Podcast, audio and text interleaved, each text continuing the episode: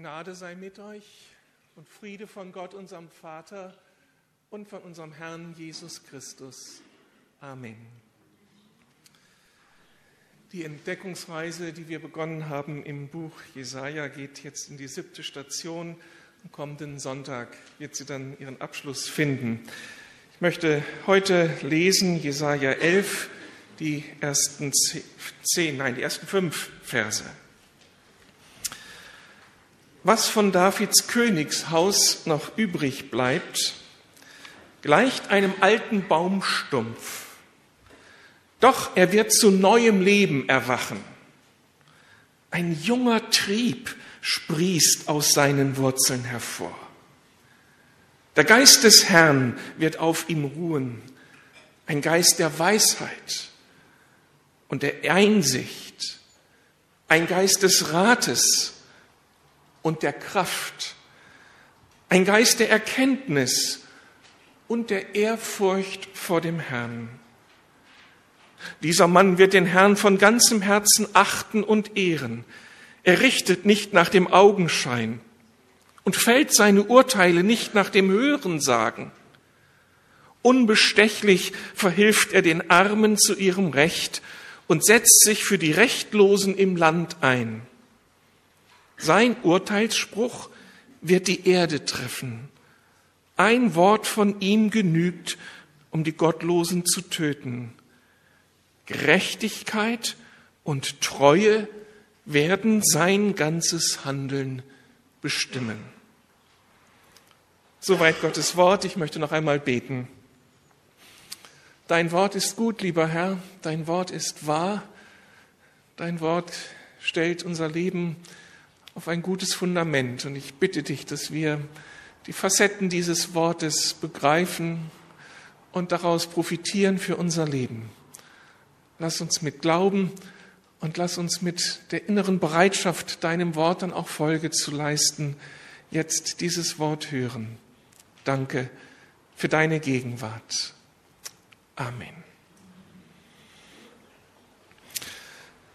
Auf die richtigen Partner kommt es an. Eine alte Lebensweisheit, die sich in den ganz verschiedenen Lebenssituationen unseres Lebens durchbuchstabieren lässt. Vor einigen Wochen sah ich im Fernsehen eine Reportage über heutige Bewerbungsgespräche. Hochinteressant. Um aus der Masse der Bewerber herauszustechen und Eindruck zu hinterlassen, lassen sich die Kandidaten die verrücktesten Sachen einfallen schrilles Outfit, eine aufwendig gestaltete Bewerbungsmappe, ja ein ganz kreatives Video, das den ganzen Lebenshintergrund des Bewerbers deutlich machen soll, ist keine Seltenheit.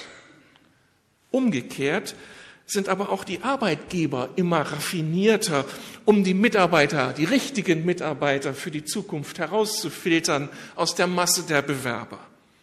Da muss ein Bewerber einen Persönlichkeitstest machen, ja ein ganzes Assessment Center durchlaufen, wo er eben auf Herz und Nieren geprüft wird. In einem Fall simulierte der Personalchef während des Interviews mit seinem Bewerber einen Herzanfall. Und dann lag er da auch hinter dem Schreibtisch auf dem Fußboden ohnmächtig und man beobachtete, wie wird sich jetzt der Bewerber verhalten.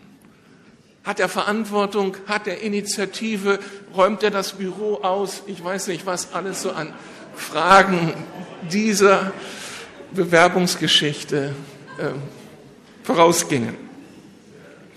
Aber wer sollte das einem Firmenchef verdenken. Für ein Unternehmen ist es halt wichtig, die richtigen Leute an Bord zu haben.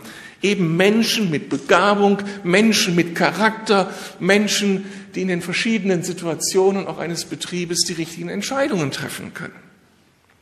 Also im Berufsleben kommt es auf die richtigen Partner an. Und dann natürlich auch, wenn wir an Familiengründung denken, wenn wir an persönliche Beziehungen denken. Ein stürmisches Verliebtsein reicht offensichtlich nicht mehr aus für eine langjährige, tragfähige Partnerschaft. Für viele Beziehungen kommt es dann früher oder später zu einem bitteren Erwachen und die einmal unsterblich Verliebten überschütten einander plötzlich mit Vorwürfen. Das hätte ich ja von dir nicht gedacht. Hätte ich das eher gewusst. Und wieder kommt es eben heraus. Wir brauchen den richtigen Partner für unser Leben. Darum prüfe, wer sich ewig binde. Und hoffentlich stellen wir zu Beginn die richtigen Fragen. Nicht nur, was sagt mein Bauchgefühl, sondern passen wir wirklich zueinander? Werden wir die verschiedenen Konfliktfelder unseres künftigen Lebens gemeinsam meistern können? Haben wir eine Gesprächsgrundlage? Passen wir zusammen? Haben wir die gleichen Werte und so weiter? Und wenn, es, und wenn es jetzt schon für Ehe und Beruf um den richtigen Partner geht, wie viel mehr brauchen wir sie für die Gesamtanlage unseres Lebens? Für unsere Lebensgestaltung, für die Lebensbewältigung überhaupt, abgesehen von Partnerschaft, abgesehen vom Berufsleben und den Partnern, die sich da hoffentlich bewähren und anbieten. Unsere Lebenserwartung wird immer länger. Darum drängt sich eben die Frage auf, mit wem werde ich Zukunft gewinnen können? Die Antwort darauf scheint bei vielen ganz schnell ausgemacht. Das junge Pärchen meint vielleicht, Mr. Wohlstand, der muss es schon sein. Damit kann mir wenig passieren. Mit einem angemessenen Lebensstil, mit genug Geld in der Hinterhand, da kommt man irgendwie überall durch. Das reicht nicht, werden dann vielleicht ältere Menschen sagen. Hauptsache gesund. Was nützt aller Wohlstand, wenn du ihn am Ende nicht genießen kannst, weil du bettlägerig geworden bist? Die Jüngeren hingegen setzen auf eine noch andere Alternative, wenn sie an Lebensentwürfe denken. Ich tu, was mir Spaß macht, und zwar heute. Denn wer weiß, was morgen ist ob morgen der Euro stabil oder morgen meine Gesundheit noch intakt ist. Wenn wir Jesaja fragen würden, dann würde er, glaube ich, bei diesen Alternativen nur mit dem Kopf schütteln. Leute, ihr meint doch nicht etwa, ohne Gott auskommen zu können. Wohlstand, Gesundheit, Spaß, das sind nie verlässliche Partner. Passt auf, ihr begebt euch mit diesen scheinbaren Partnern auf dünnes Eis. Gott macht den Unterschied. Und mit ihm kommt man durch dick und dünn. Doch auch wenn Jesaja diese These mit großer Leidenschaft vertritt und wenn wir das ganze Buch des Jesaja so vor Augen haben, dann kommt das ja heraus, dass er uns das auf jeder Seite so zuruft, dann muss er sich doch die Rückfrage gefallen lassen. Woher weiß ich denn, ob deine Alternative ob Gott ein Partner ist, mit dem ich wirklich rechnen kann. Ist Gott zuverlässig? Das ist die interessante Frage und ich denke, unser Text wird uns einige Antworten darauf geben können. Ist Gott zuverlässig? Ich denke, er hat uns zumindest ein ziemlich ehrliches Bewerbungsschreiben hinterlassen. Bewerbungsschreiben in Anführungsstriche gesetzt. Dieses Bewerbungsschreiben ist die Bibel. Hier begegnen wir zahlreichen Leuten, die sich leidenschaftlich dafür einsetzen, Gott zu vertrauen. Und sie erzählen davon, wie Gott sich ihnen offenbart hat als dieser zuverlässige Gott, mit dem man rechnen kann. Und darüber hinaus liefert Gott uns unzählige Leumunde über die Jahrhunderte bis heute, die zuverlässig bezeugen, dass Gott vertrauenswürdig ist, verlässlich ist, dass man mit ihm rechnen kann. Ich bin in meine Bibliothek gegangen und habe mal nachgeschaut, wie viele Biografien von Männern oder Frauen ich finden kann, die bezeugen, dass das, was die These des Jesaja aussagt, wirklich wahr in ihrem Leben wurde. Ich bin auf etwa 100 Biografien gekommen.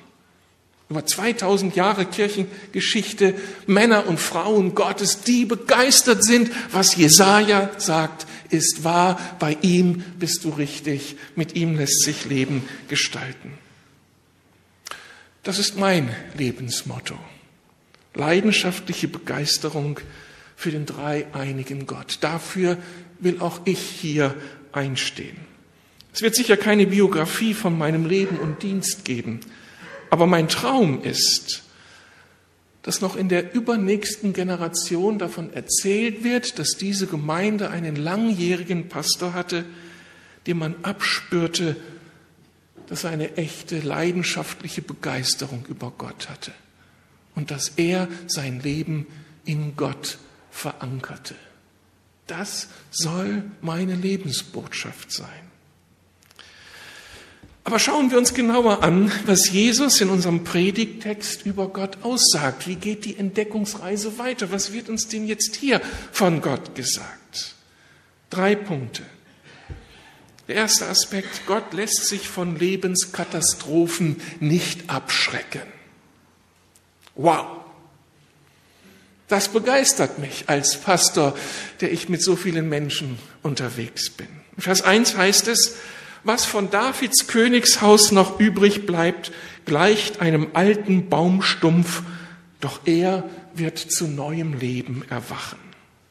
Israel glich zur Zeit des Jesaja einem abgeholzten, heruntergebrannten Stück Wald. Da war kein richtiges Leben mehr. Die Menschen dämmerten nur vor sich hin. Ihre Gegenwart war von Angst und Schrecken geprägt und an eine Zukunft glaubten sie nicht mehr. Wir haben uns an anderer Stelle angeschaut, dass es dafür unterschiedliche Gründe gab, selbstverschuldete und fremdverschuldete.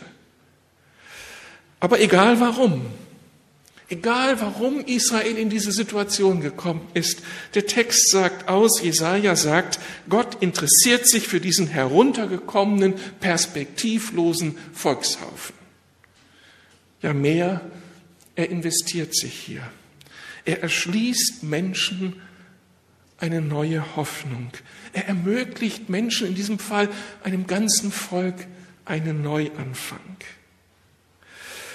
Und diese These und die dahinterstehende Erfahrung lässt mich ebenso gerne Pastor sein. Viele Menschen habe ich begleiten dürfen, die sich ihrer Vergangenheit schämten, die schwer an ihren Lebensherausforderungen litten und die kaum Hoffnung auf Veränderung hatten.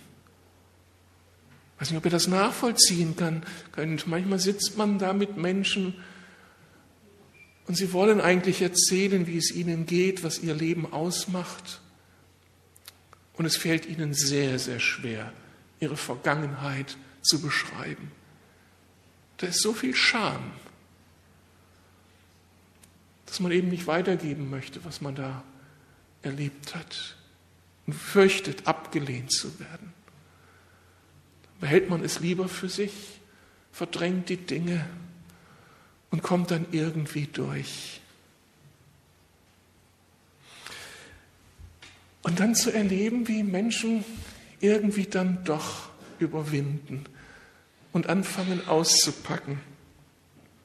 Die Scham, aber vielleicht auch ihren Stolz oder ihre innere Skepsis und die dann sich hineinlocken lassen auf diesen Weg mit Gott. Das ist einfach wunderbar. Und wie dann Gott ein Leben sanieren kann, ein Leben erneuern kann.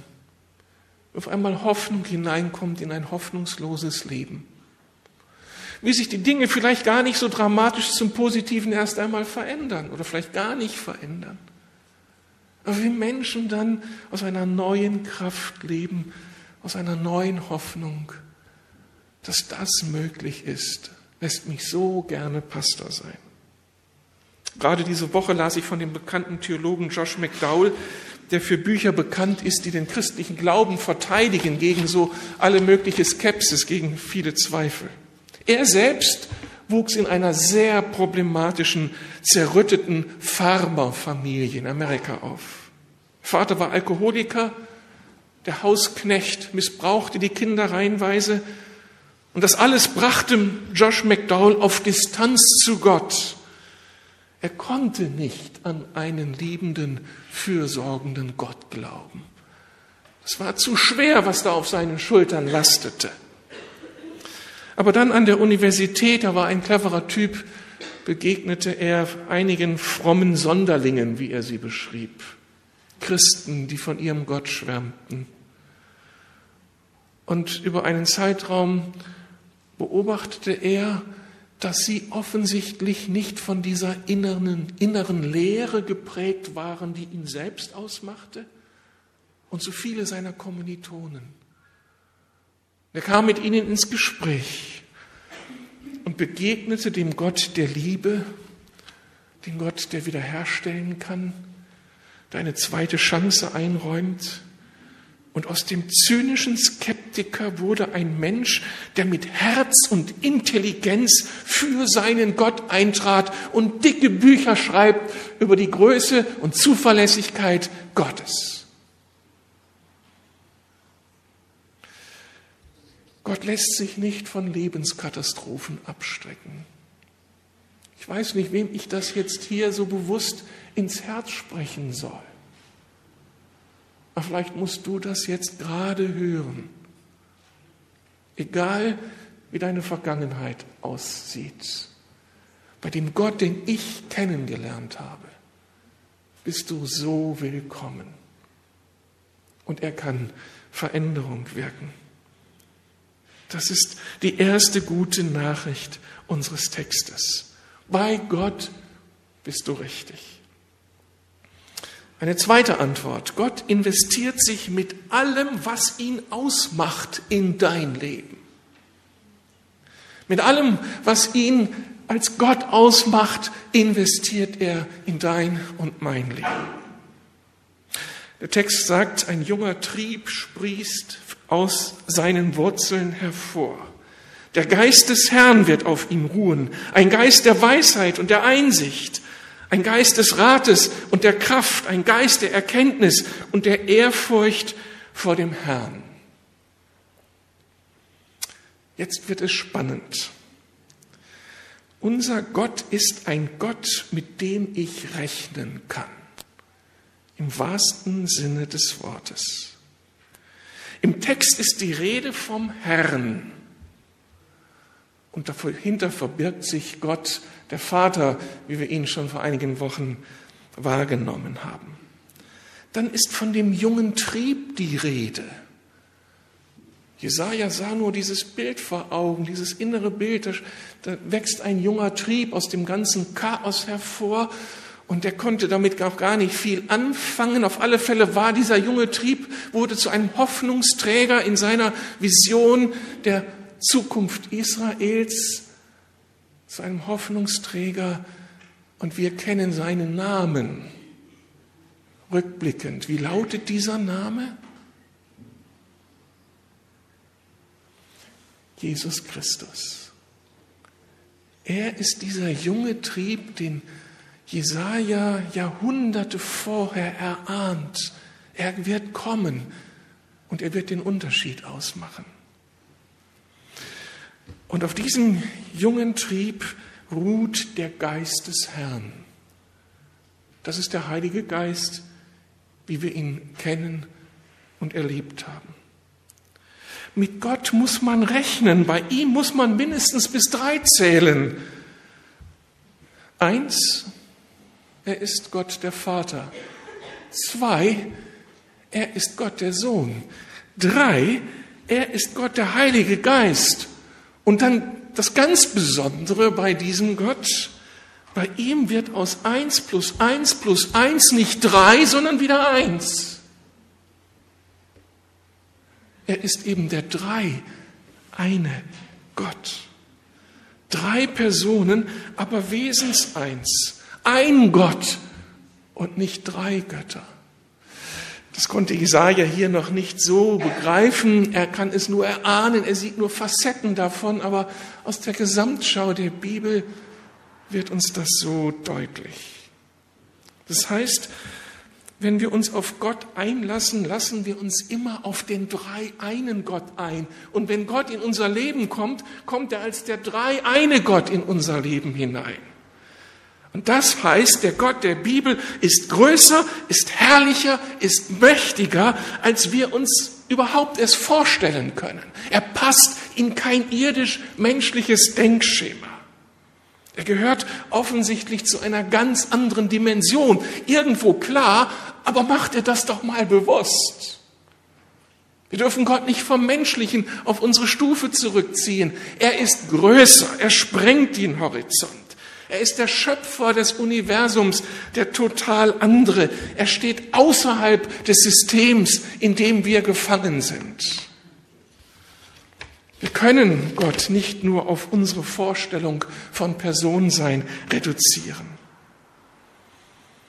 Wenn die Bibel von dem dreieinen Gott spricht, dann enthüllt sie etwas von den Dimensionen, in denen Gott zu Hause ist und die wir von vornherein nicht begreifen können. Das bleibt ein Geheimnis. Ich habe euch das Foto eines jungen Mannes mitgebracht. Was sagt dieses Foto aus über die Person, die dort abgebildet ist.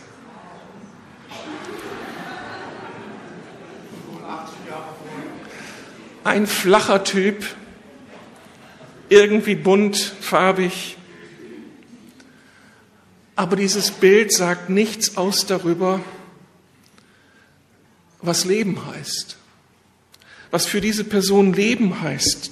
Denn diese, dieses Bild, diese abgebildete Person hat überhaupt keine Kategorie für Leben. Sie ist ganz gefangen in dieser Zweidimensionalität eines Fotos.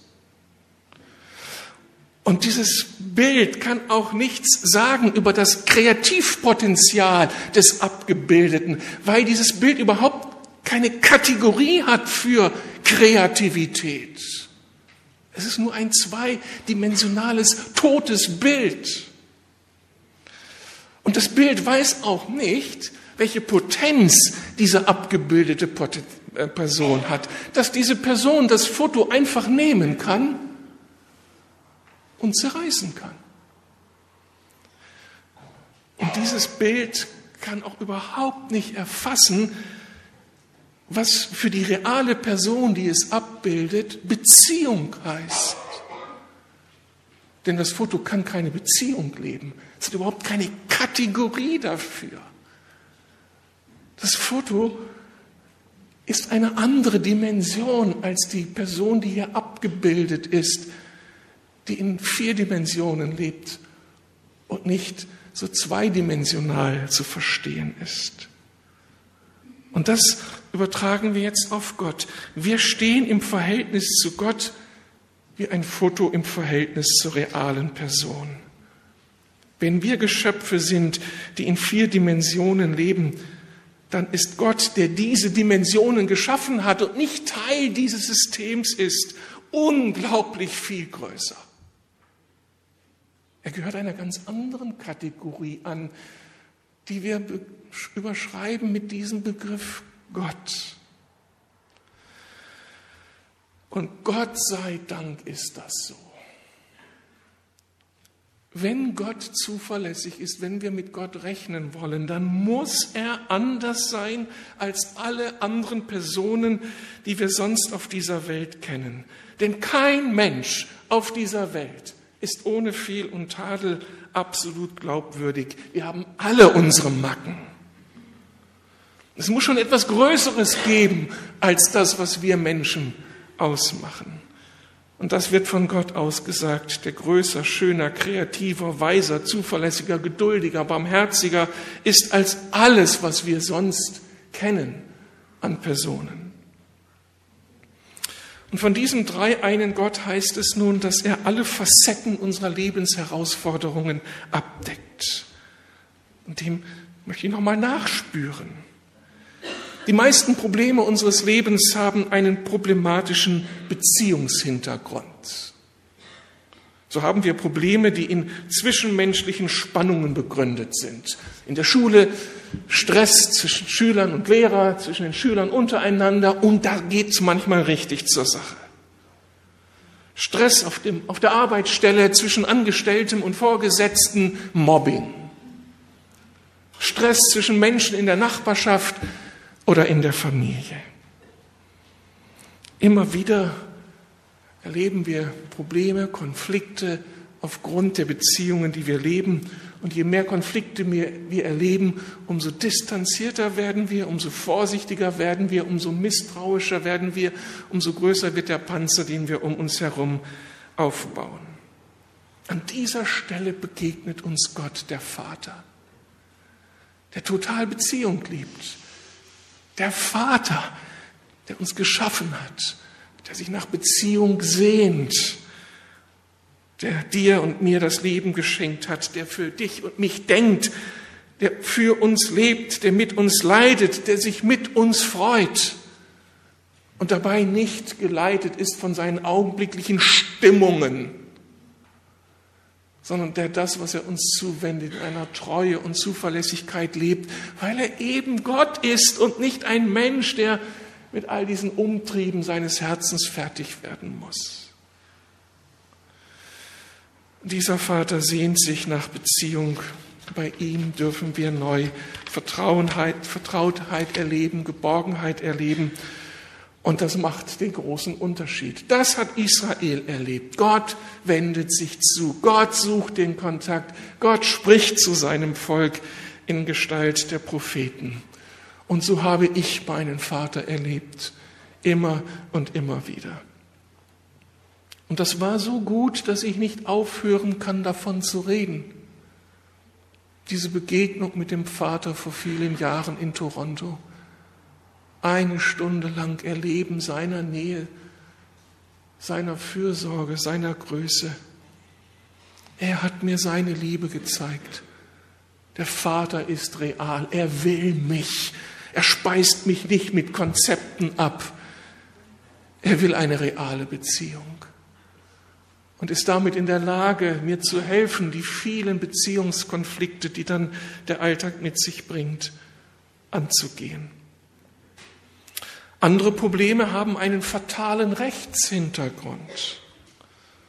Das kennen wir aus den zwischenmenschlichen Konflikten, dass sie so brisant sein können, dass daraus ein Rechtsfall wird.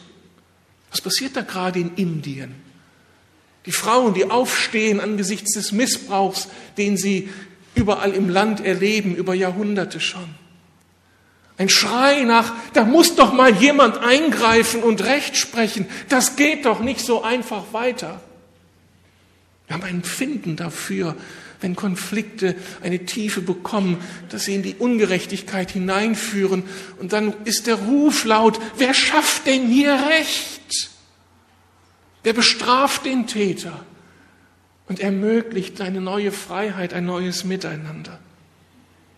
Ganz zu schweigen davon, dass viele unserer Konflikte ja auch ein Versagen an Gott bedeuten und dass wir vor ihm schuldig werden und dass sich auch hier die Frage stellt, ja, was ist denn mit unserer Schuld? Wer spricht denn hier recht? Wer büßt denn hier für das, was ich da alles so fabriziere? Wenn ich mein eigenes Ding mache, wenn ich Gottes Schöpfung missachte, wenn ich die Geschöpfe, seine Mitmenschen attackiere und nicht wirklich liebe, dann werde ich ja vor Gott schuldig. Dann ist das ja ein, ein, ein Rechtsfall, der geklärt werden muss. Wer bezahlt hier? Und dann heißt es von dem jungen Trieb, den wir als Jesus identifizieren, als den Jesus, der ans Kreuz geht und der da für uns hängt. Von ihm heißt es, Gerechtigkeit und Treue werden sein ganzes Handeln bestimmen. Jesus ist der, der uns Rechtfertigung ermöglicht. Er muss die Sünde strafen und will doch den Sünder nicht vernichten. Er will nicht, dass wir büßen müssen. Und jetzt geht er diesen Weg ans Kreuz. Das ist dieses geniale Konzept der Bibel, dass man sich nicht ausdenken kann, das in sich selbst göttlich ist. Die Schuld wird nicht einfach weggewischt, sondern hier wird Recht gesprochen. Aber Jesus, der uns die Treue hält, der die Beziehung zu uns will, er nimmt die Strafe auf sich. Darum stirbt er am Kreuz. Und damit ist Recht gesprochen. Und vor dem großen Universum Gottes, Gott ein gerechter Gott. Unglaublich. So habe ich Jesus erlebt als 15-Jähriger. Damals mit diesem Gefühl, irgendwie geht es nicht weiter, ich kann mich nicht verändern, ich habe Dreck am Stecken, da ist das schlechte Gewissen. Und dann diese große Einladung, diese, dieses Hören des Rufes Gottes, komm und fang mit mir an. Ich möchte Teil deines Lebens werden. Und dann bin ich da der 15-Jährige, das Herz schlägt mir zum Hals raus in diesem Gottesdienst, aber es ist so, als ob der Pastor da vorne nur in meine Situation hineinspricht und ich höre, er will mich. Und mit ihm kann ich von vorne anfangen. Und damals bin ich ihm gefolgt, bin ich nach vorne gegangen und habe mein Leben mit Gott neu begonnen. Dann gibt es Probleme unseres Lebens, die resultieren aus unserer Begrenztheit, aus unserer Unfähigkeit, die richtigen Entscheidungen zu treffen und das Richtige zu tun. Und was wird hier von dem Geist gesagt, der auf Jesus ruht?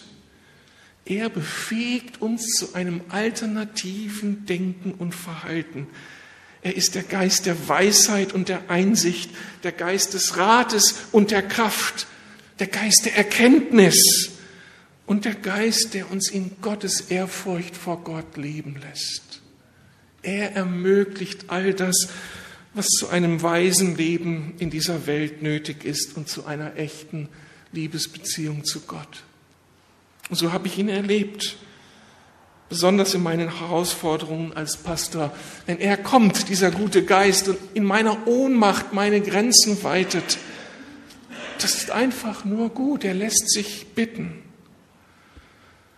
Damit steht die zweite gute Nachricht für uns. Gott ist ein zuverlässiger Partner, weil der dreieine Gott eine Lösung für alle Facetten deines Problems hat bei dem dreieinen Gott bist du richtig. Und der letzte Punkt. Gott lässt sich nicht von Äußerlichkeiten leiten. Er richtet nicht nach dem Augenschein und fällt seine Urteile nicht nach dem Hörensagen. Unbestechlich verhilft er den Armen zu ihrem Recht und setzt sich für die Rechtlosen im Land ein. Sein Urteilsspruch wird die Erde treffen ein Wort von ihm genügt, um die Gottlosen zu töten. Gerechtigkeit und Treue werden sein ganzes Handeln bestimmen. Das ist keine gute Nachricht für die dunklen Bosse dieser Welt, die ihr eigenes Ding auf Kosten anderer machen, die ihre Gegner mundtot machen und Richter bestechen. Dieser Christus ist anders. Er richtet nicht nach dem Augenschein, er fällt seine Urteile nicht vom Hörensagen. Er ist unbestechlich und verhilft den Armen und dem Rechtlosen zu seinem Recht. Noch einmal, Gerechtigkeit und Treue bestimmen sein Handeln. So stellt uns Jesaja Gott vor. Die dritte gute Nachricht, Gott ist ein zuverlässiger Partner, weil er in sich selbst total geradlinig ist. Und darum bist du bei ihm richtig, wenn du dein Leben gestalten möchtest. Drei gute Aussagen, drei gute Hinweise auf unseren Gott. Und die Frage ist, wie wir darauf reagieren. Die erste gute Nachricht ist, weil Gott ein zuverlässiger Partner ist, weil er vor keinem Problem zurückschreckt, Darum bist du bei ihm richtig. Konsequenz, bitte, bitte, komm. Komm so, wie du bist. Und komm immer wieder so, wie du bist. Ich verstehe mich hier als Botschafter an Christi Stadt. Das sage ich nicht als Hans-Peter Pache, sondern das sage ich im Namen des lebendigen Gottes. Komm, wenn du in deinem Leben nicht weiter weißt. Komm, lass dir helfen, überwinde Scham, Furcht und Skepsis. Lass dir helfen, den Weg zu diesem Gott zu finden. Zweite gute Nachricht hieß, Gott ist ein zuverlässiger Partner, weil der dreieine Gott eine Lösung für alle Facetten deines Problems hat. Bei dem dreieinen Gott bist du richtig. Darum möchte ich euch auffordern, wo ihr irgendwo Schwierigkeiten habt mit einem dieser Aspekte des dreieinen Gottes, mit dem Vater, mit dem Sohn oder mit dem Geist, egal mit wem, dann geht dem hinterher. Diese Offenbarung des dreieinen Gottes ist so unglaublich kostbar. Und wir brauchen sie, um sie zu der Erfüllung des Lebens zu kommen können das Johannesevangelium studieren unter der Fragestellung, was ist hier über Gott gesagt? 120 Mal erzählt Jesus hier über Gott den Vater. Ganz viele Texte, die Jesus, die den Heiligen Geist uns vorstellen, uns begehrenswert machen. Und natürlich, was wir dort von Jesus lesen, ist unglaublich. Lies das Johannesevangelium. Komm diesem dreieinen Gott auf die Spur. Und die dritte gute Nachricht hieß, Gott ist ein zuverlässiger Partner, weil er in sich selbst total geradlinig ist. Darum geht das Misstrauen in dir an, dieses Restmisstrauen. Lies doch einfach mal Biografien von Menschen, die das alles auch durchgemacht haben. Und lass dich ermutigen, diesem Gott zu vertrauen. Das Allerwichtigste aber ist, dass wir an irgendeinem Punkt dahin kommen, dass wir diesen Gott ansprechen, dass wir uns selbst vor ihm öffnen. Ich stelle euch ein Gebet vor und das möchte ich für die Menschen und mit den Menschen beten, die diesen Gott noch nicht so kennen. Aber eigentlich nach dem, was sie heute gehört haben oder in den letzten Wochen gedacht haben, empfinden, ich muss da einen Schritt gehen. Ich lese das Gebet erst einmal so vor und dann möchte ich es beten. Du großer Gott, wir kennen uns noch nicht richtig, aber ich höre von dir. Du scheinst nicht vor meinem Leben zurückzuschrecken. Du investierst dich ganz in Menschen, du Vater, Sohn und Heiliger Geist und du sollst sehr zuverlässig und glaubwürdig sein. Ich möchte dich kennenlernen. Ich brauche dich. Lass mich entdecken, was es heißt, mit dir zu leben, Christ zu sein. Hilf mir, meine Vergangenheit aufzuarbeiten, mein Heute zu bewältigen und erwartungsvoll mit dir in die Zukunft zu gehen. Amen. Das reicht zum Einstieg. Und dann lass dich überraschen, was kommen wird, wenn wir so uns Gott öffnen. Können wir aufstehen und wer möchte, betet dieses Gebet jetzt hier mit mir.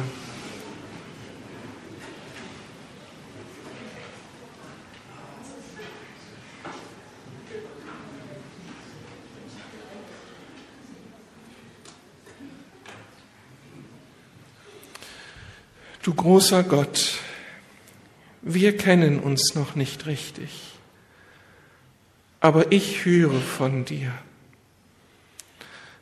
Du scheinst nicht vor meinem Leben zurückzuschrecken. Du investierst dich ganz in Menschen, du Vater, Sohn und Heiliger Geist. Und du sollst sehr zuverlässig und glaubwürdig sein. Ich möchte dich kennenlernen. Ich brauche dich. Lass mich entdecken, was es heißt, mit dir zu leben, Christ zu sein. Hilf mir, meine Vergangenheit aufzuarbeiten, mein Heute zu bewältigen und erwartungsvoll mit dir in die Zukunft zu gehen. Amen. Lieber Herr, und ich möchte das ergänzen. Ich bin so froh, dass ich das predigen darf, was ich predige. Und ich predige es zuerst mir selbst. Ich möchte mich immer wieder neu begeistern an dir. Danke, dass du so entgegenkommen bist, dass du mein Leben in deine Hand genommen hast und dass ich es jeden Tag neu lernen darf, aus dir zu leben. Vater, ich möchte dich tiefer erkennen. Jesus, mein ganzes Leben möchte ich dir anvertrauen. Heiliger Geist, und ich möchte deine Weisheit, deinen Rat, deine Kraft, deine Gottesehrfurcht, ich möchte sie haben. Erfüll mich neu. Und das erbitte ich für uns alle, die wir dich schon länger kennen und mit dir unterwegs sind. Lass diese Woche davon geprägt sein, dass wir begeisterte Christus-Nachfolger sind, begeisterte Gottesmenschen sind. Ich ehre dich, Herr, bete dich an, den großen Gott. Amen. Wir kommen zum Schluss unseres Gottesdienstes, wollen miteinander noch einmal singen. Wir haben einen Choral vorbereitet, der den dreieinen Gott auch thematisiert. Lasst uns das fröhlich singen, dankbar singen, anbetend singen und dann wollen wir dabei unsere Kollekte einsammeln. Vielen Dank für alle finanzielle Unterstützung unserer Gemeinde.